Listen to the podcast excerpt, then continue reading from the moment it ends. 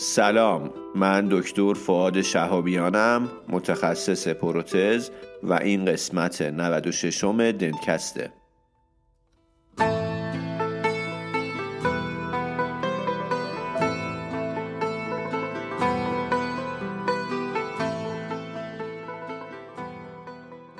دنکست مجموعه ای از پادکست هاست که در اون ما با همدیگه مقاله می‌خونیم.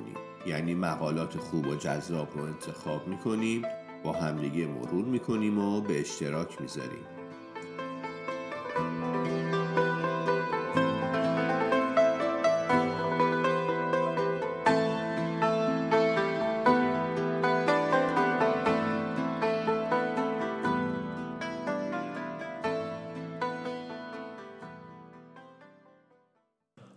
حالا که بحث بزرگ نمایی و میکروسکوپ بین دندون پزشکا داغه راجع به یک میکروسکوپ با کیفیت آلمانی صحبت بکنیم. میکروسکوپ های آلمانی CJ Optik توی شهر وتسلر آلمان تولید میشن. جایی که کارخونه معروف ترین میکروسکوپ های دنیا اونجا قرار داره و به عنوان پایتخت اپتیک دنیا هم شناخته میشه. جالبه که بدونین سال 2017 CJ Optik عنوان بهترین میکروسکوپ آلمانی رو توی آلمان به خودش اختصاص داده. شرکت تجهیز طب اثر علاوه بر نمایندگی ایمپلنت های آلمانی ICX این محصول رو وارد می‌کنه و پشتیبانی می‌کنه.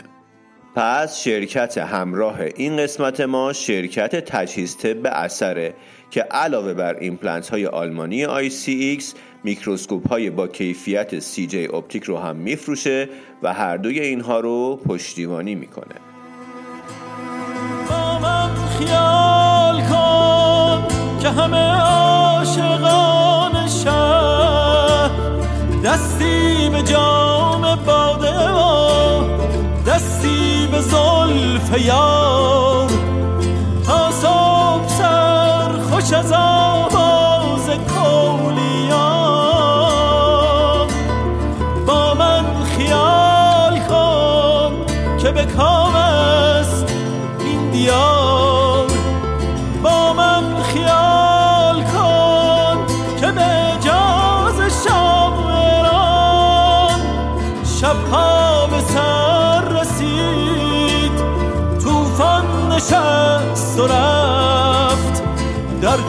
کوچه های شهر صدای نازلی سر بهار با من خیال کن زمستان شکست و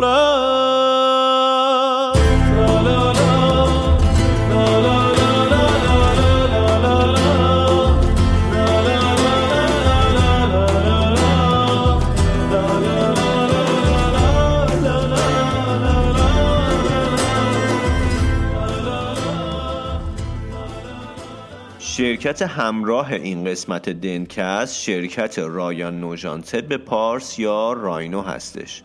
تیم راینو علاقه من به فعالیت در زمینه دیجیتال و تکنولوژی دندان پزشکیه. با فعالیتش در زمینه اسکنرهای مطبی شاینینگ آشنا هستیم.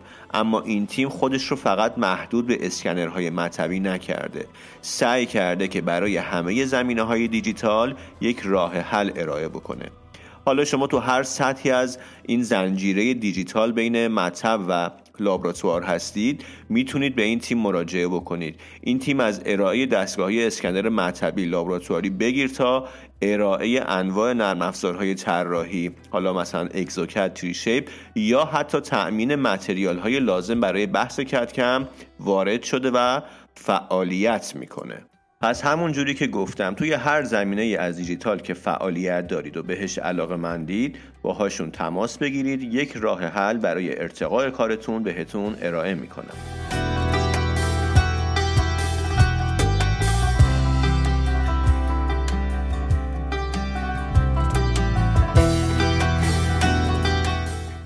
مقاله که در این قسمت می‌خوایم در موردش صحبت بکنیم راجع به ماده PEEK هست یا P double E K یا پلی اتر اتر کتون یک ماده خاصی هست حالا راجبش صحبت می‌کنیم و راجع به کاربردش توی علم پروتز دیجیتال. یک مقاله ریویو هست مربوط به سال 2020 اگر به دیجیتال علاقه مند هستید این مقاله می‌تونه براتون جذاب باشه. با من همراه باشید.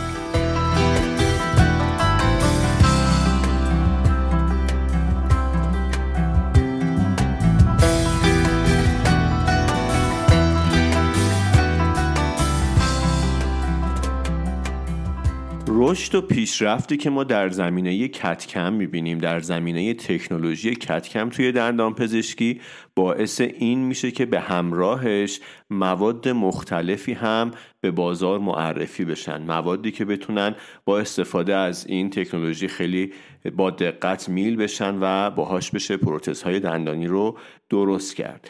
پیک یا پلی اتر اترکتون هم یکی از این مواده که در توصیفش گفته که یک ماده high performance پلیمر ترموپلاستیک نیمه کریستالی آروماتیک و خطیه. این ماده کاربردهای متعددی توی دندون پزشکی داره. مثلا در پروتزهای دندانی ثابت بدون فلز می‌تونه نقش framework رو داشته باشه. یا در پروتزهای متحرک پروتزهای implant support fixed یا در overdenture های implant retained توی endocrown ها توی پروتزهای resin bonded توی همه اینها می‌تونه مورد استفاده قرار بگیره. یا از کاربردهای دیگه این ماده که بهش اشاره کرده برای ساخت ایمپلنت هاست یا abutment این ایمپلنت ها و healing abutment هم خب از ماده PEEK دیدیم توی بعضی از سیستم های تو ایران هم هست که healing PEEK دارن یا occlusal splint. کاربردهای متعددی این ماده توی دندان پزشکی داره که حالا هدفمون اینه که توی این مقاله و توی این پادکست باهاش بیشتر آشنا بشیم.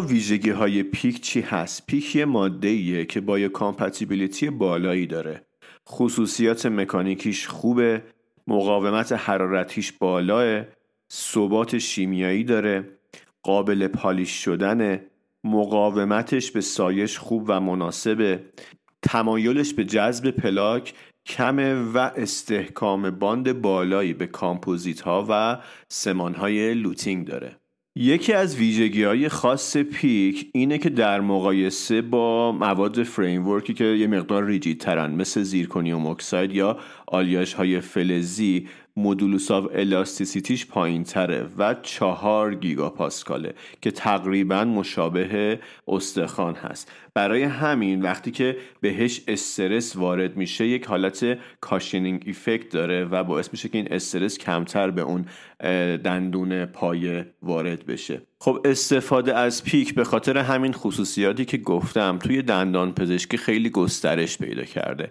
اما مطالعات کمی روی پیکی که توسط کتکم آماده شده انجام شده. یعنی پروتزهای کتکم پیک کمتر مورد توجه قرار گرفتن. هدف این مطالعه و این مقاله هم که ما داریم پادکستش می‌کنیم اینه که بیاد ببینه که توی لیتریچر ما چه مقالاتی راجع به این مسئله داریم راجع به پروتزهای دندانی PEEK که با CAD/CAM ساخته شدن. method material رو اگر دقیق بخواید بدونید خب باید مراجعه بکنید به خود مقاله که من اصل مقاله رو می‌ذارم توی کانال تلگرام. اما حالا اگر بخوام یه خلاصه ای از method این مقاله بگم به این شکل بوده که توی سری از database ها مثل MEDLINE، PubMed و Scopus اومدن یه سری کلید واژه رو search کردن و مقاله هایی که بوده از سال 1990 تا 2020 رو مورد بررسی قرار دادن. حالا این کلید واژه چی بوده؟ کلید واژه‌ای مثل کتکم، دنتال، دنتیستری و پیک. اینا رو گفتم که سرچ کردن مقالات رو هم توی بازه زمانی 1990 تا 2020 استخراج کردن و بعد اومدن دیگه یه سری کرایتریا داشتن که بعضی از این مقالات رو نگه داشتن بعضی رو حذف کردن روش. طبق method ی که حالا توی مقاله ذکر شده روی اینها مطالعه انجام دادن و بررسی صورت گرفته که حالا ببینیم نتیجهش به چه شکل بوده. توی این مقاله قسمت result قسمت مهمیه که اومده نتایج حاصل از بررسی هایی که توی method material گفتم رو توضیح داده. قسمت اولش قسمت کاربرد PEEK توی FDP ها یا پروتز های ثابت FDP میشه مخفف فیکس dental prosthesis گفتم که PEEK یک ماده جدید خصوصیات مکانیکی خوبی هم داره و bonding ش با اون ماده کامپوزیتی که میاد روش خیلی bonding خوبیه و می‌تونه به عنوان یک framework عمل بکنه توی پروتز های ثابت. حالا بریم ببینیم که مطالعات in vitro و این ویووی که بررسی شدن توی این مقاله در مورد این مسئله چی گفتن. نکته اول اینه که در مورد پروتزهای ثابت از جنس PEEK که با روش CAD/CAM ساخته شده باشن مطالعه کلینیکی پیدا نکرده اما مطالعه in vitro پیدا کرده.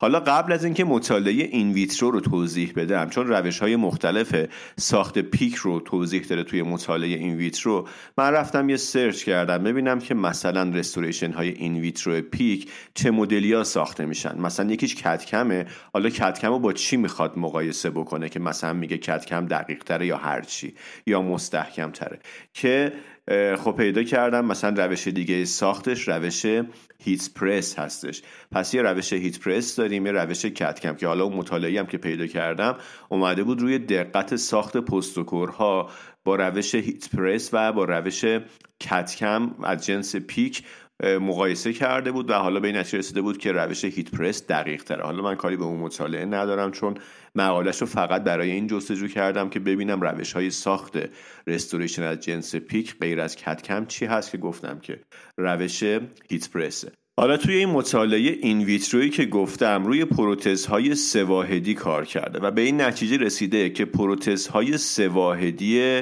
کتکم که از بلنک های پیک پریپرس ساخته شدن دفورمیشنشون پایین تره استحکام شکستشون بالاتره. نسبت به اونایی که با روش هیت پرس ساخته شدن. پس گفتم دوتا روش کتکم و هیت پرس یکیش اونی که از بلنک های پیک پریپرس با روش کتکم ساخته میشه.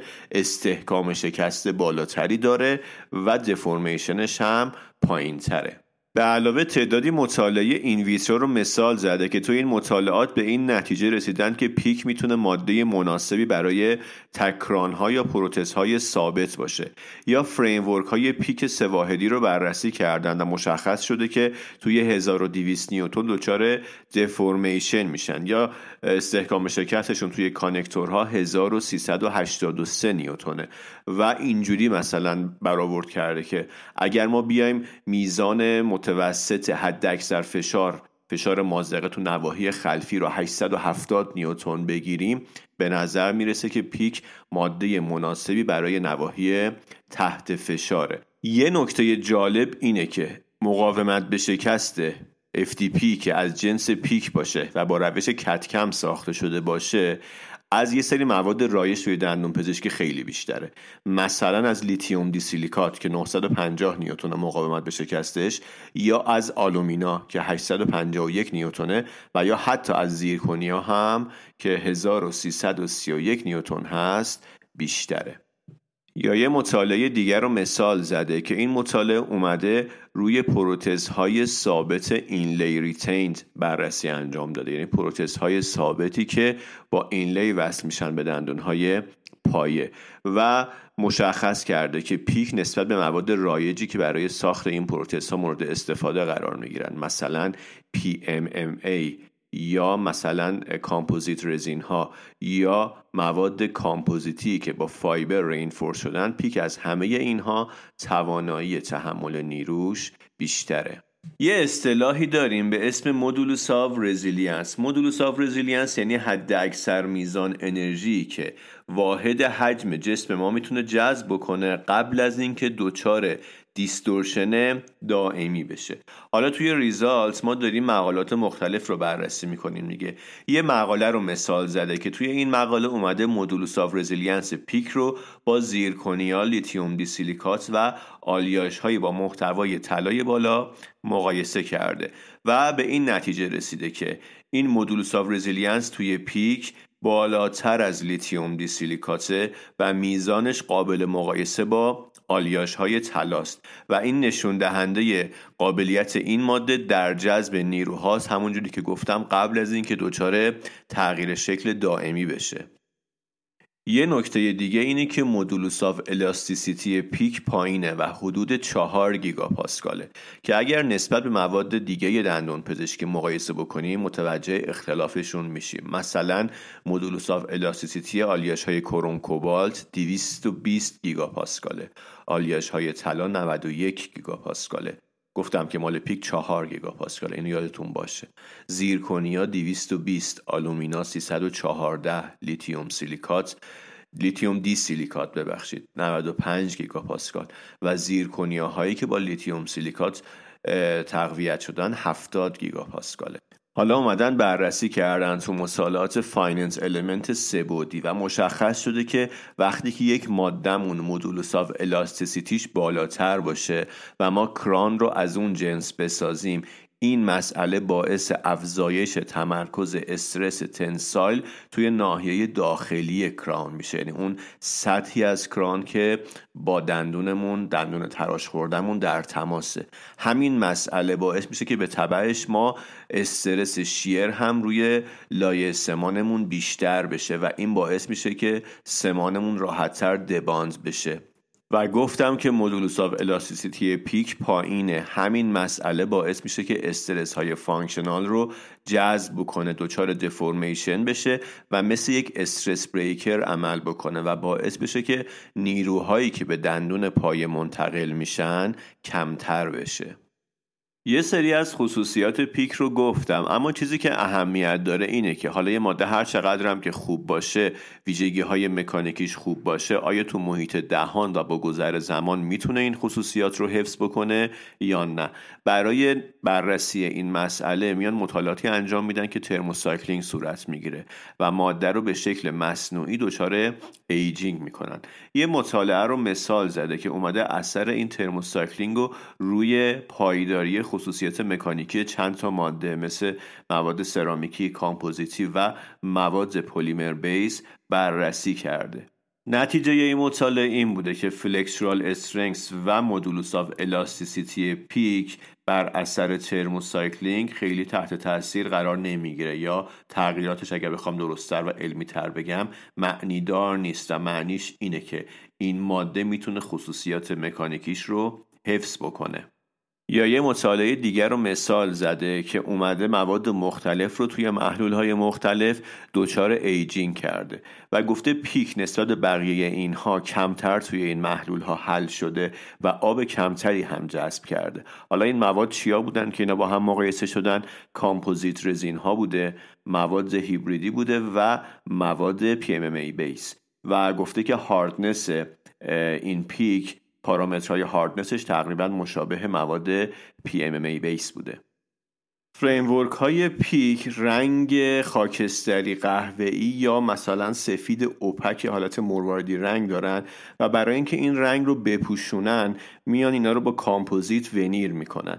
اما خب وقتی می‌خوایم کامپوزیت رو bond بکنیم به PEEK روش های مختلفی برای آماده سازی سطح داریم و این روش های مختلف توی مطالعات مختلف بررسی شده. روش هایی مثل air abrasion یا silica coating یا یه نوع etching هست که حالا من تا اسمش رو نشنیدم میگه piranha etching که توی مطالعه است. حالا چون توی مطالعه بوده خیلی اهمیت نداره که من برم سرچش بکنم. یا اسید سولفوریک استفاده از اسید فسفوریک یا آرگون پلاسما. نتایج این مطالعات ضد و نقیض بوده اما اکثرشون معتقدن و اینجوری نتیجه گیری کردن که یک قدرت bond قابل اسمینان کی به دست میاد وقتی که ما بیایم سطوح PEEK رو با استفاده از سیستم های adhesive ی که دارای مونومر متیل متاکریلات هستن آماده سازی بکنیم. مثالی هم که برای این سیستم ها زده Signum PEEK Bond و Visio.link هست. یه مزیت دیگه PEEK اینه که اثر سایشیش روی enamel دندون مقابل کمه و خودش هم مقاومت به سایش خوبی داره.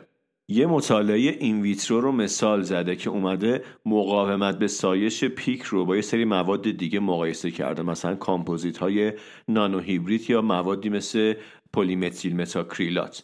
و اینا رو بررسی کرده که توی حرکات طرفی سایششون چجوریه و به این نتیجه رسیده که میزان مقاومت به سایش PEEK نسبت به کامپوزیت های nano hybrid و پلی متیل متاکریلات ها بهتره و میزان سایش PEEK و مقاومت به سایشش تقریبا در حد enamel دندون مقابله. از مطالعاتی که تا الان بهشون اشاره کردم میشه اینجوری نتیجه گیری کرد که پروتزهای ثابت کدکم که از جنس PEEK هستن خصوصیات مکانیکی و ویژگی های bonding خوبی دارن و ما می‌تونیم PEEK رو به این منظور استفاده کنیم. اما بعد حواسمون باشه که این مطالعاتی که بهشون اشاره کردم اغلبشون این ویترو هستن و برای اینکه ما مطمئن تر بشیم نیاز به مطالعات کلینیکی بیشتری داریم.